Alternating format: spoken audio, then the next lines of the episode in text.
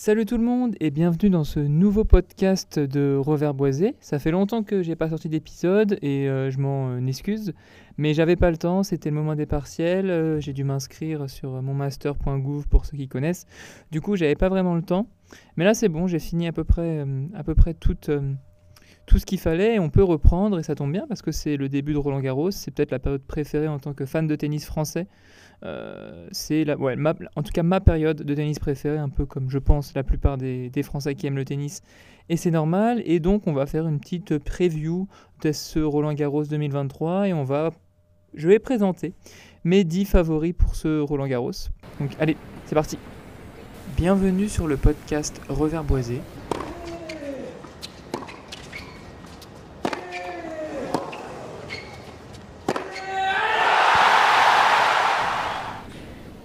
une émission sur l'actualité tennistique destinée aux non classés et au numéro 1 mondial s'il passe par là.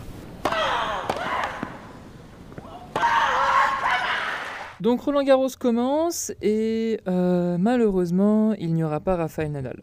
Et j'ai mis Rafael Nadal euh, numéro 10 de mes favoris parce que j'avais envie de parler en fait un peu de Rafael Nadal et de tout ce qu'il représente pour moi à Roland Garros.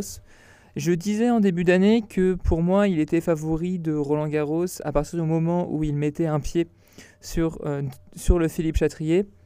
Bon, euh, il n'en mettra même pas un cette année, puisqu'il déclare forfait. Il n'a pas loupé de Roland Garros depuis 2005, donc ça fait euh, de, de, tête 17 ans qu'il n'avait pas loupé un Roland Garros. En voilà un, et ça fait un peu mal, parce qu'on commence vraiment là à voir le crépuscule d'une légende vivante.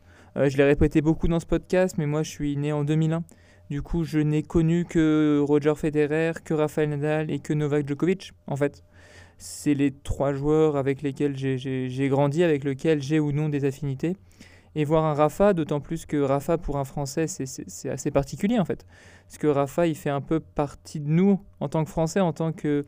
À Roland Garros, on le voit tout le temps à la télé, on, grandit avec lui, on, vit, on vit en fait avec lui au moins pendant deux semaines à travers ses exploits et du coup c'est c'est particulier de devoir le de, d'avoir un Roland Garros sans lui mais c'est la vie il va falloir maintenant savourer les derniers instants de Rafa Nadal j'espère qu'il finira d'ailleurs sa carrière euh, au, Roland Garros 2024 pour bien clôturer euh, bah, un chapitre de l'histoire du sport qui est colossal euh, après Federer, maintenant Rafa, dans pas longtemps, enfin dans pas longtemps, un peu plus longtemps je pense quand même Novak.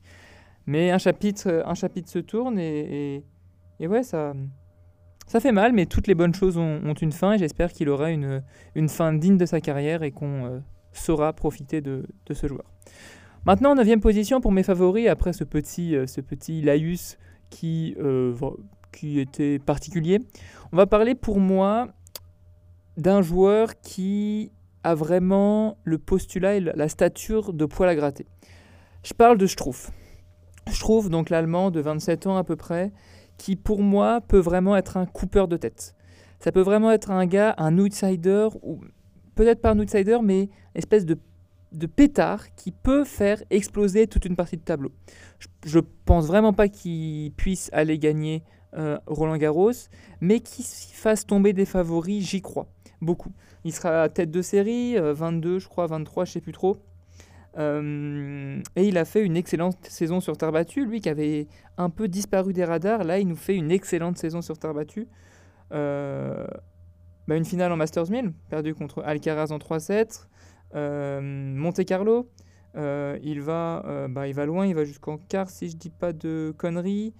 attendez, je sais plus. Bon, Monte Carlo, il fait un bon Monte Carlo aussi en battant Varias et Ramos Vinolas en qualif. Après, il bat Dominor Rude. À Madrid, euh, pareil, il bat des gros noms pour arriver en finale. Il bat Lajovic, Tsitsipas, Cachin. Donc c'est vraiment des spécialistes de terre battue euh, qui prouvent que Struff est capable d'embêter des joueurs euh, habitués à cette surface.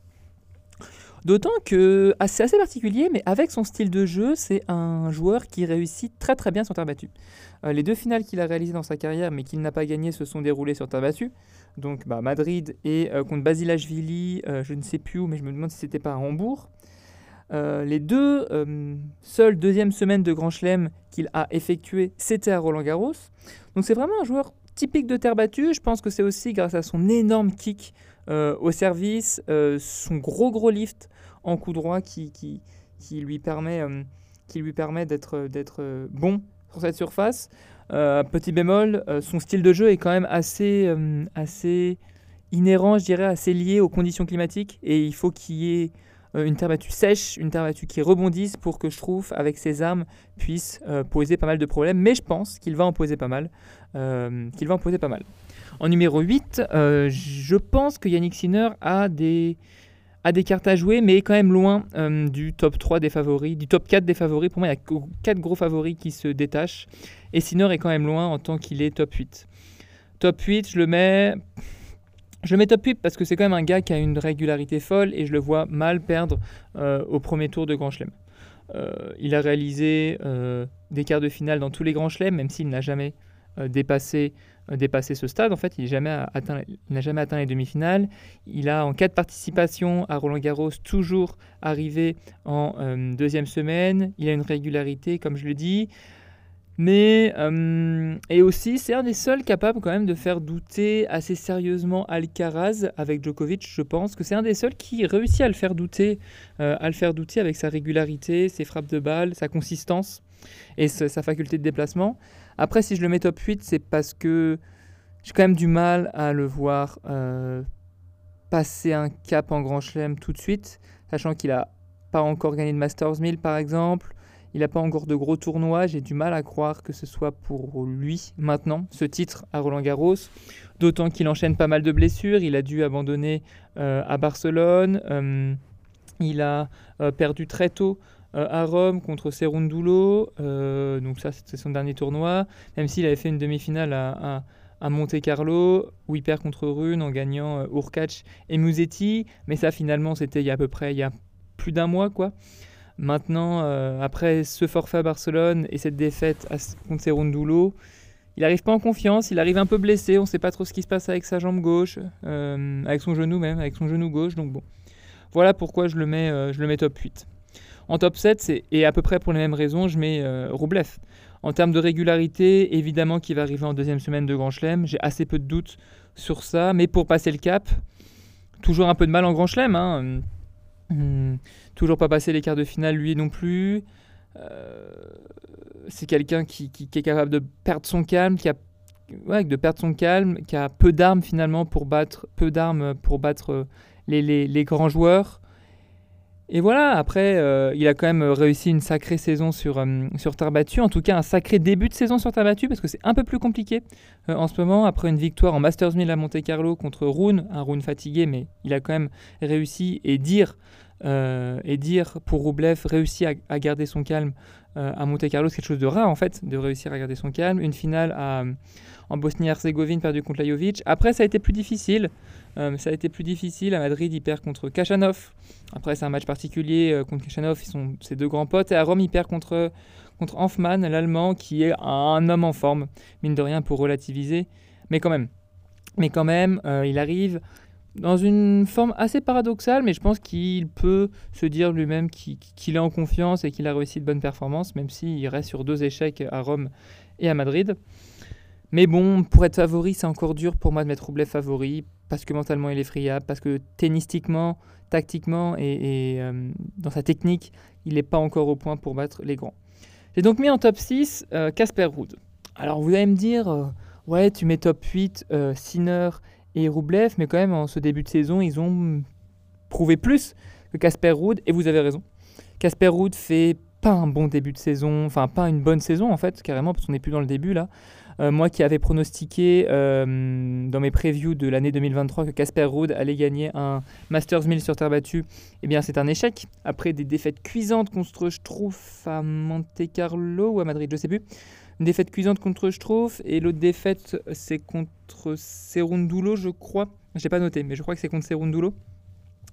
Euh, il atteint quand même une demi-finale à Rome, mais il perd contre, il perd contre Rune. Euh, je pense que le tournoi de Genève qu'il dispute actuellement euh, va être un indicateur de sa forme. Est-ce qu'il a vraiment retourné sa forme avec cette demi-finale à Rome ou est-ce que c'était finalement que épisodique? Après, il faut croire quand même que c'est c'est un vrai joueur, c'est un vrai joueur de terre battue. Contrairement à Sinner et à Roublev, c'est un gars qui sait comment faut faire pour arriver en finale de Grand Chelem, comment arriver en finale des grands tournois. Il sait comment le faire. Euh, il connaît la route. Euh, il est serein. Il est sûr. Il, doit être sûr de ses forces quand il arrive. Euh, quand il arrive. quand il arrive bah, à Roland Garros, il va avoir allez, trois tours de chauffe pour se mettre en confiance en 3-7 avec son endurance. Avec son endurance, il est dur à battre quand même, dur à battre Casper Ruud. Et je crois quand même qu'il ça va être quelqu'un d'assez difficile à bouger en fait. Finalement, et je le vois sans problème arriver en deuxième semaine, après euh, jusqu'à aller embêter des, euh, les gars que je vais citer plus tard, peut-être pas, mais il connaît la route, merde. Il, sait ce qu'il faut faire, il, a de la maturité, il doit arriver avec de la confiance. Je pense qu'à Genève, il va faire plutôt un bon tournoi. Bah, s'il fait un mauvais tournoi, oubliez tout ce que je viens de dire, mais je pense qu'à Genève, il va plutôt faire un bon tournoi. Je pense qu'il va même le gagner. Donc je pense qu'il va arriver plein de confiance et que... Euh, et qu'il va arriver en mode patron à Roland Garros. En cinquième position, je mets Titi Pass. Euh, Titi Pass, c'est vraiment particulier ce gars. Ce mec est vraiment particulier parce que c'est un spécialiste de terre battue. Euh, lui aussi, il connaît le chemin comme euh, Casper Ruud pour arriver en finale de Grand Chelem. Il est arrivé comme Casper Ruud deux fois en finale de Grand Chelem. Mais on ne sait pas trop ce qui se passe, ce qui se passe autour de Titi Pass après cette finale perdue à l'Open d'Australie contre Novak Djokovic. Il n'a pas fait grand-chose, il n'a toujours pas gagné de titre en 2023. D'ailleurs, Titi passe, il fait une finale à Barcelone où il est dérouillé par euh, Alcaraz, une demi-finale à Rome contre Medvedev qu'il perd, euh, un quart de finale à Madrid, un quart à Monte-Carlo. Je veux dire, c'est des bons résultats, mais c'est pas à la hauteur de ce que euh, le grec prétend. aussi, le départ de son, de, son coach, co-coach, Philippe Poussis, lui aussi double finaliste en Grand Chelem, le grec. Euh, mais bon, sa famille, c'est toujours compliqué dans sa tête. On a vu sa mère à Rome descendre dans les tribunes lui parler. Ça ressemble à rien son entourage. En plus, euh, le seul qui est un peu euh, à l'écart de sa famille et je pense qu'il arrive à prendre un peu de, recul. Bah, donc Philippe Poussis a disparu de son box. Son départ est pas clair, c'est pas clair dans sa tête. Je sais pas s'il va arriver en confiance et je sais pas aussi s'il est capable de battre les plus grands joueurs. J'ai aucun doute dans la faculté de Tsitsipas à se qualifier en quart de finale, en demi-finale mais passer ce cap, devenir un gars qui remporte un grand chelem. J'ai l'impression que Tsitsipas, il n'y arrivera pas. Et je suis plutôt pessimiste. On a vu qu'il s'est fait désosser par euh, Alcaraz euh, à Barcelone, j'ai dit, qu'il s'est fait désosser par euh, Djokovic en Australie. Je crois peu quand même à Tsitsipas, à Tsitsipas pour le titre, mais je le vois quand même arriver en demi-finale, en quart de finale. Et si Alcaraz et Djokovic, ils ont des pépins et ils n'arrivent pas euh, à ce stade-là, euh, Tsitsipas est quand même l'un des grands favoris de Roland Garros. Euh, l'un des grands favoris de Roland Garros. En quatrième, j'ai mis le meilleur ami même de Tsitsipas, Danil Medvedev. Donc là, on rentre dans le top 4 et j'ai l'impression quand même que, alors que j'ai pas beaucoup de certitude sur Tsitsipas, pas beaucoup sur Ruud, pas beaucoup sur Sinner, pas beaucoup sur Rublev, là, les 4 prochains, j'ai quand même des certitudes. j'ai assez confiance en leur potentiel et le premier dont je vais parler, qui est top 4, c'est Danil Medvedev qui est premier à la race, qui réalise une saison 2023 formidable depuis bah, sa défaite contre Corda. Corda qu'on n'a pas vu d'ailleurs depuis. Corda à l'Open d'Australie, il réalise une saison formidable. Euh, sur terre battue, il, joue de mieux en mieux, il, est en pleine progression. Euh, il faut se dire qu'avant 2023, il avait atteint qu'une fois les quarts de finale d'un Masters 1000 sur terre battue. Là, cette année, il fait quart à Monte Carlo, huitième à Madrid et finale à Rome. Enfin, victoire à Rome, même victoire à Rome. Donc sa confiance est, maximale.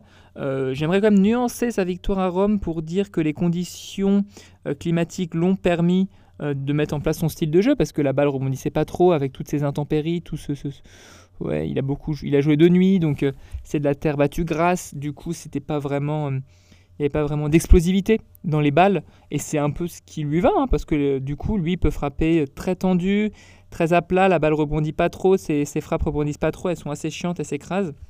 Du coup, ça lui a permis, mais même il avait montré, j'en ai fait un podcast, de très bonnes choses à Monte Carlo, et il a battu aussi des gars, euh, a battu aussi des gars spécialistes de la surface, Tsitsipas, Rune, Zverev deux fois, Zapata Mirales. Bon, Zapata Mirales, ça n'avait pas rêvé, mais c'est un spécialiste de terre battue.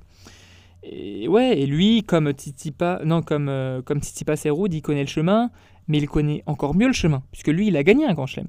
Il sait ce qu'il faut faire, et je pense pas qu'il soit complexé, à l'idée de gagner un grand chelem. Je pense que sa défaite contre Nadal en Australie en 2022 est passée, il l'a digéré. Et ouais, il, va aller loin, je suis assez certain.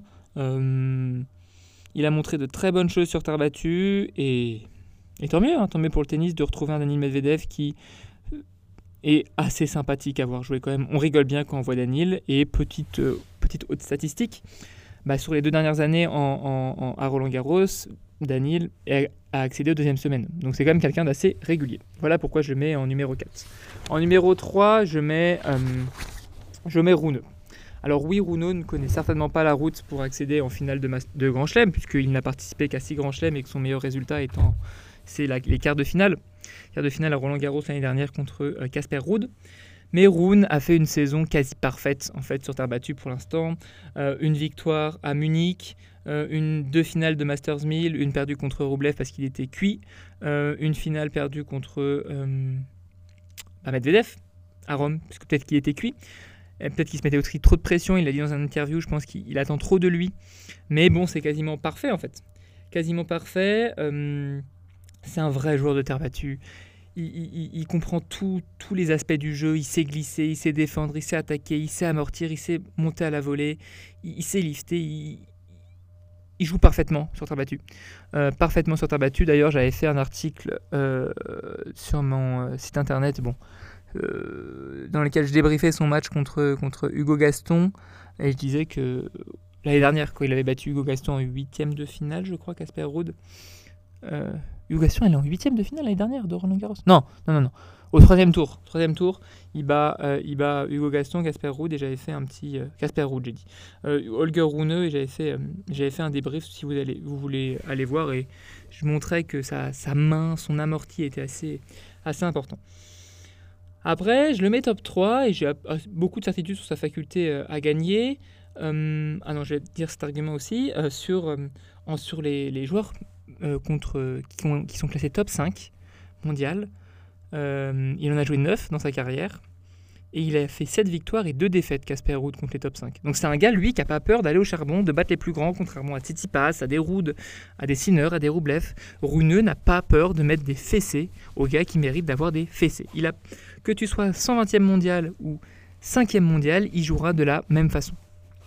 Euh, alors attention, j'ai quelques bémols quand même sur euh, On, on, voit qu'il s'embarque souvent dans des matchs compliqués, dans des matchs longs, dans des matchs, euh, dans des matchs longs, et ça peut être, ça peut lui jouer des tours bah, en Grand Chelem où il y a 3-7 ou, ou, en première semaine, tu dois quand même éviter de gaspiller le, de, l'énergie. Et attention à que Casper ne, ne, ne, ne, bah ouais, ne, ne gaspille pas trop d'énergie.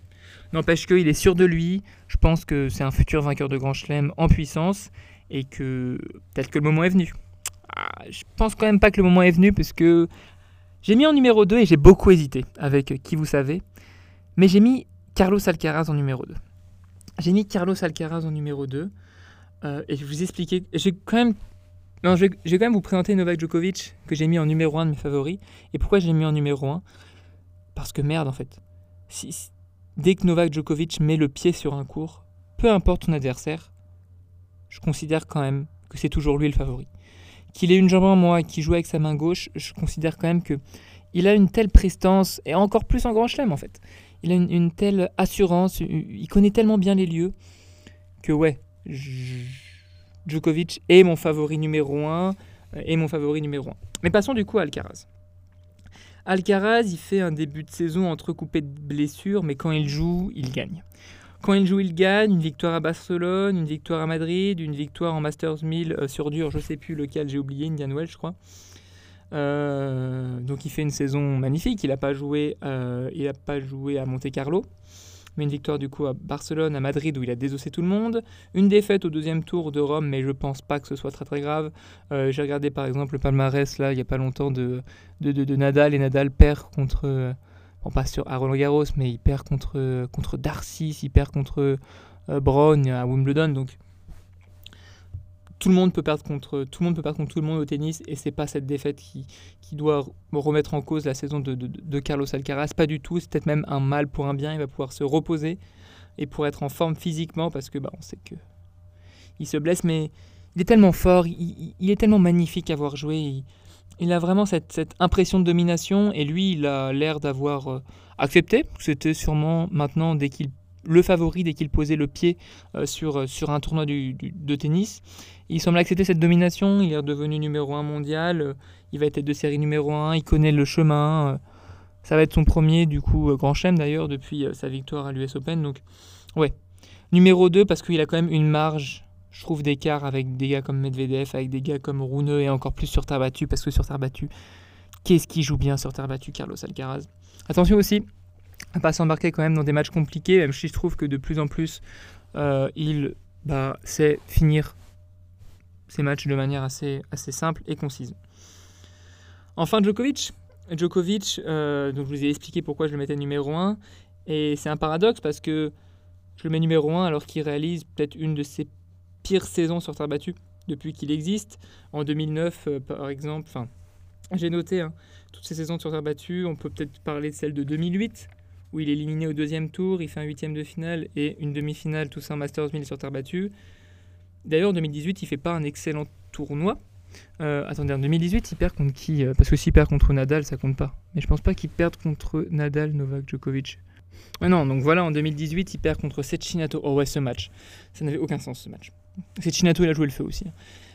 Et donc voilà, et donc du coup, je me suis amusé à voir s'il y avait forcément une corrélation entre euh, ces faibles résultats de préparation sur terre battue avec ces, euh, ces, résultats en Grand Chelem. Enfin, ces résultats à Roland Garros. Finalement, oui, il est quand même... Oui, quand même il y a, euh, je dirais, quatre saisons, celles de 2009, 2010, 2017 et 2018, où, euh, où euh, bah, il ne fait pas d'excellents résultats à Roland Garros. Bah, quart de finale contre Cestinato, il s'incline. Quart de finale contre Tim en 2017, il s'incline. quart de finale contre Melzer en 2010, il s'incline. Et troisième tour contre Philippe Kochreiber en 2009. Par exemple, en 2017, il fait une demi-finale, un quart et une finale c'est des bons résultats de préparation, mais ça met peut-être pas Novak dans de très bonnes conditions. Et en 2018, pareil, du coup, il fait deuxième tour, huitième et demi-finale euh, dans les tournois de préparation. Ce ne sont pas des résultats à, l'image de Novak Djokovic. À l'inverse, souvent, quand il fait de très très bons résultats de préparation, et il en fait souvent de très très bons résultats de, préparation, bah, il, fait de très bonnes performances à Roland Garros. Et je considère qu'une très bonne performance de Roland à Roland Garros pour Novak Djokovic, c'est une demi-finale, et quand tu perds contre Nadal, même si tu t'appelles Novak Djokovic, ça reste quand même une, un très bon Roland Garros. Donc voilà, malgré tout ça, je pense que Djoko... Euh, euh, Djoko va être le favori, il va pouvoir se mettre en jambes pendant la première semaine. Euh, en 3-7, il est quasiment imbattable, Novak Djokovic, et on l'a encore vu à l'Open d'Australie. Voilà pourquoi je mets Novak Djokovic en euh, numéro 1 de mes favoris et dites-moi ce que vous en pensez vous. J'espère que j'ai pas été trop long. On se retrouve pas, dans très peu de temps pour bah, mes pronostics pour le tournoi féminin. Et euh, bah voilà, partagez-moi vos pronostics. si vous avez bien aimé le podcast, des petits j'aime sur les, applis, les applis d'écoute et on se dit bah à dans pas longtemps. Allez, tchuss